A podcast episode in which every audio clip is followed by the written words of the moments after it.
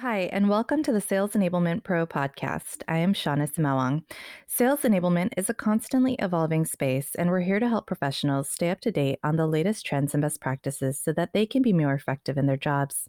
Today, I'm excited to have Tim Ohai from Workday join us. Tim, I would love for you to introduce yourself, your role, and your organization to our audience. Hey, aloha, everybody. This is Tim Ohai, and I am a director at Workday. We provide cloud based solutions in HR and fins and strategic sourcing and employee engagement areas. Uh, I work specifically with our sales force globally around helping them figure out how to be better in the conversations, interactions they're in. And we work heavily with not only the AEs, but the RSDs and the RVPs, and then cross functionally with our pre sales organization and value, et cetera. And I get to I get to play in all those spaces. I love that, Tim, and we're so excited to have you here today. We've we've been connected for some time, and on LinkedIn, you actually wrote an article earlier this year on the impact of poor decision making. So I, I'd love to start there with our conversation. What are some of the factors that can drive poor decision making for business leaders these days, and and how can poor decision making impact the organization? A, so yeah, that's a huge topic because I'll, I'll, lead off with this idea that the number one reason that businesses fail is poor decision making, and you could take that down to initiatives and projects, et cetera. Um, decision making is where you not only get off on the right foot, but you stay on the right foot all the way through to execution. And the biggest problem I see is there's often a lack of clarity of what success looks like. And in that article you mentioned, I talk about goal clarity and role clarity, and they're huge man, go back to the 1970s and then the 80s with GE when they were pushing really hard to be uh, number one or number two in their industries. And one of the things that they drove, part of the secret of their success back then, was to make sure people had goal clarity and role clarity. And the, the result is if you make it really clear what success looks like, and bring people into alignment so they all have the same goal, they're all pursuing the same definition of success. It's amazing how people naturally just clean up in their efforts. The same thing then comes right down with role clarity. If you know what the goal is and everybody is doing their job and not undoing somebody else's job or redoing somebody else's job, it changes the entire execution. So, all of those elements are contingent upon great decision making. And unfortunately, A, we, we don't provide that clarity. So people wind up making their own information up as they go, and that affects decision making in the moment. And B, we have a tendency to inject a lot of bias in how we think. And so if we don't have that information, we don't have that clarity, you wind up seeing leaders actually stumble over each other. Well intentioned, wonderful human beings are literally causing conflict in their own organizations. And it's really true. It's really true in sales enablement.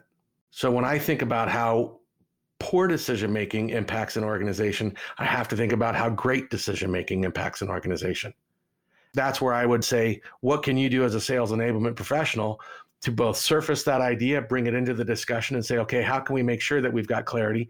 Because if you're asking the question, what does success look like? You can go one step further and say, uh, what's the outcome you're looking for? What are the metrics we're going to apply? And what are the requirements you're expecting as a sponsor of this initiative that we should all know? And I'm amazed at how often those three questions get, uh, I won't say blank stares, but you, you will get senior leaders, senior executives going, that's a great question. I haven't thought that through. so it cleans up dramatically not only your alignment with your executive sponsor, but all of a sudden, when that is stated and then shared, everybody starts moving in the same direction. And without even telling people they need to make better decisions, they're going to. I love that. And I think, you know, that is then the next question. I, would love some advice for our audience. What are some things that leaders, from your perspective, can do to make better, more impactful decisions? Well, so that that whole definition of success conversation is critical. I start there. Actually, I'll start. Who's the sponsor? You know, what's their definition of success? And people often say, uh, it's got to be better. And I go, well, so that's not very specific. Walk me through what the outcome that they're really looking for and how are they going to measure it?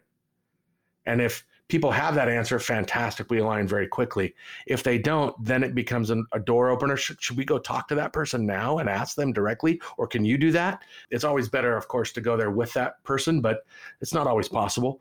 But when you get that clarity, one of the things I'll ask is, especially if I'm talking to the leader directly, I'll ask him or her, I'll say, hey, are you saying that if we achieve this outcome and we measure it this way and we meet the requirements that you just stated, and I'll list them out, you promise you won't complain about anything else?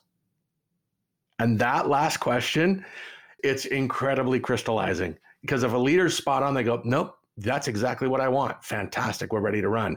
But if they have that intake of air, they go, oh, uh, let me think for a second. It completely changes the entire dialogue and goes one click deeper. And you really make sure you're getting those spoken and unspoken things figured out.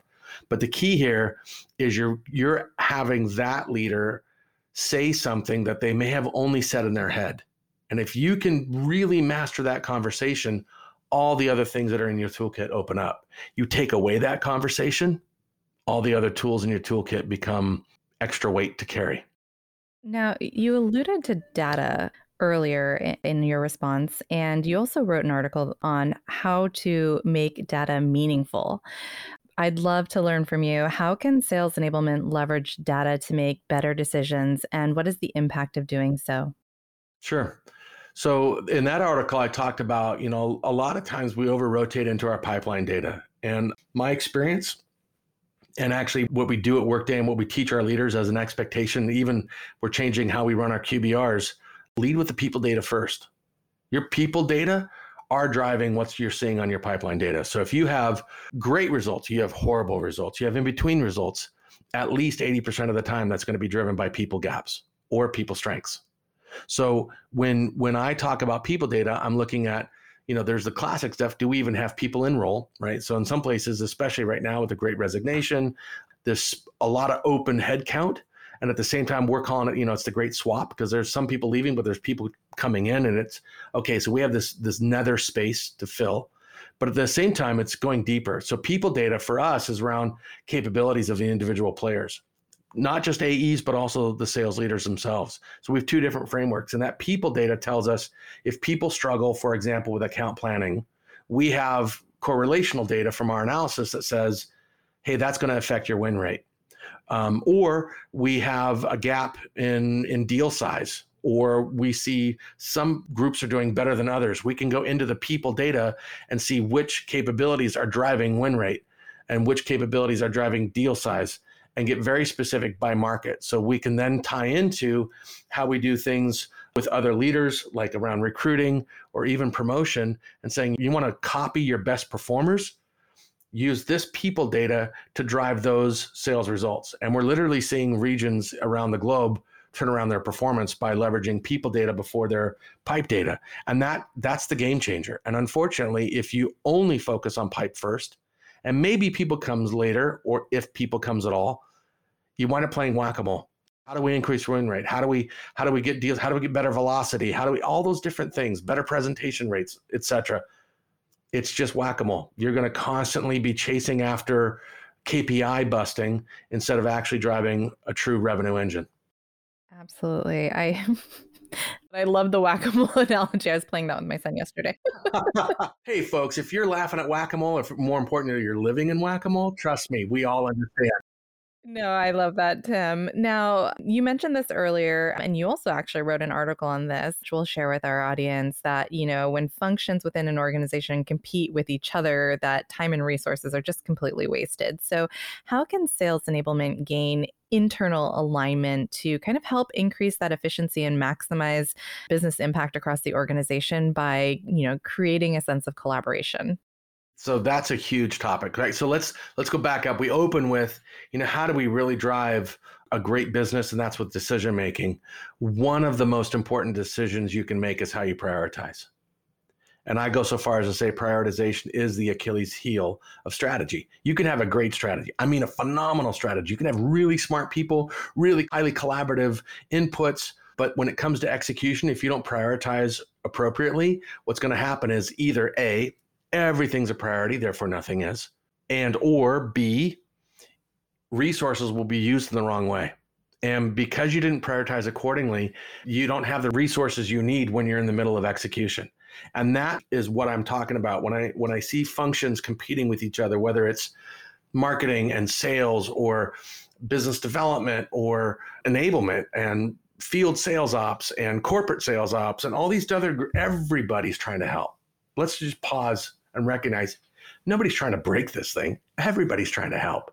But if we don't prioritize together and and really create a unified roadmap we're going to struggle to execute. And, and that is when you start getting into okay how do we have a much tighter shorter list of focused objectives? And then we put everything we have behind that shorter tighter list. That's that's really the key here. Absolutely. Now i want to close on a question because i think you know from my my perspective and uh, you know i'd be willing to bet you agree with me tim I, do believe that sales enablement is a significantly strategic arm of the business within any organization. And in particular i think that they are uniquely positioned to help the executive team set the strategy within the business. So i want to i want to kind of tie that back into the topic at hand. How from your perspective is enablement uniquely positioned to help executive leaders in in their decision making. As an enablement leader you know what are some of your best practices for bringing insights to the leadership team to help inform their strategy? Well so that's this this could be its own podcast by itself. It's really big. It's a big big thing because if you don't position yourself as a true business partner with your business leaders you're going to lose your credibility and credibility is our currency it's true in sales it's very true in enablement if you don't have credibility, you've got no resources, so to speak, to be able to leverage when it comes to making a difference in the business. So I want to be very clear on what I say. So I've got three points for this question. The first one is start with understanding is the request from the business or the need for the business to transform or optimize?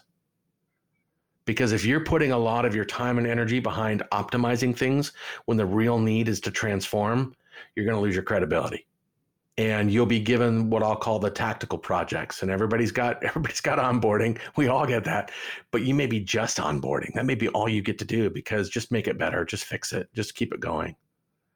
And if you really need to understand how to position yourself differently, whole nother discussion. But but I would just say start with understanding is the need to transform or is the need to optimize. And and transformation, I always challenge or or press in or lean in on the conversation. I go, so how much disruption are you asking me to generate? Because if you're not going to give me permission to disrupt, I cannot transform. And if you want me to optimize, then I get the goal of optimization is to minimize or reduce disruption and have that discussion as well. So that's first and foremost because that sets your strategy. And unfortunately, sometimes you get in a case where you get transformation overload, everything's changed. And you just need to stop and pause and say, look, leaders, stakeholders, everyone, let's calm down for a minute. Let's let's pull the fire hose back. Can we go spend I don't know, some time, maybe a quarter, maybe a year on just reinforcing what we've already transformed and just optimize it and just you know one of our leaders talks about extra coats of paint. Can we just get extra coats of paints on this thing and even just give it time to dry? If you do that just by that alone you're going to position yourself as a huge business advisor to the leaders that you're serving. Secondly then is to focus on manager enablement. The number one enablement you can give any ae is a great manager and that's just beyond salespeople. Just invest in leadership development invest in manager enablement and the, the way I kind of test how we're doing overall as an industry is how many individual seller podcasts are out there versus how many sales leader podcasts are out there. There's a few really good ones. One of my favorites, I'll give a shout out to Mike Weinberg just as a person. He gets this, but generally speaking, there's a constant appetite for leaders to find stuff, and they have to often go to outside of sales leadership and get into generic leadership and there's a gap in how we provide manager enablement. And if you could be that gap if you could bring in your own leaders do your own internal podcasts that would be huge. But it's beyond podcasts. It's really getting involved in helping people grow and develop into the best version of themselves as a senior leader and not as an individual contributor. And then lastly that gets right into this third point of are you trying to fix the system or are you trying to fix the function and not everybody has this mandate. So I want to be careful here with this last one because this is a little bit of playing with fire. But our reality is that our customers need us to show up in the most coordinated way possible. And that means we need to think like systems thinkers, not just function thinkers. It's not just about helping sales, it's about helping the sales experience. And more importantly, that customer experience and designing backwards. And I love the way that we're starting to talk now about customer journey and that broader, bigger perspective of how do we design backwards from that customer's experience from the very beginning all the way through to, I'll just say, all the way through to renewal we need to be thinking around that whole system. It's the content, it's the technology and tools, it's the behaviors, and it's the coordination of all those things that come together. And if you really, really, really want to change your game as an enablement pro, go there. I love that, Tim. Thank you so much for taking the time out to join our podcast and provide this advice to our audience. I really appreciate the time, Tim. Thank you. My genuine pleasure. To our audience, thanks for listening. For more insights, tips, and expertise from sales enablement leaders, visit salesenablement.pro. If there's something you'd like to share or a topic you'd like to learn more about, please let us know. We'd love to hear from you.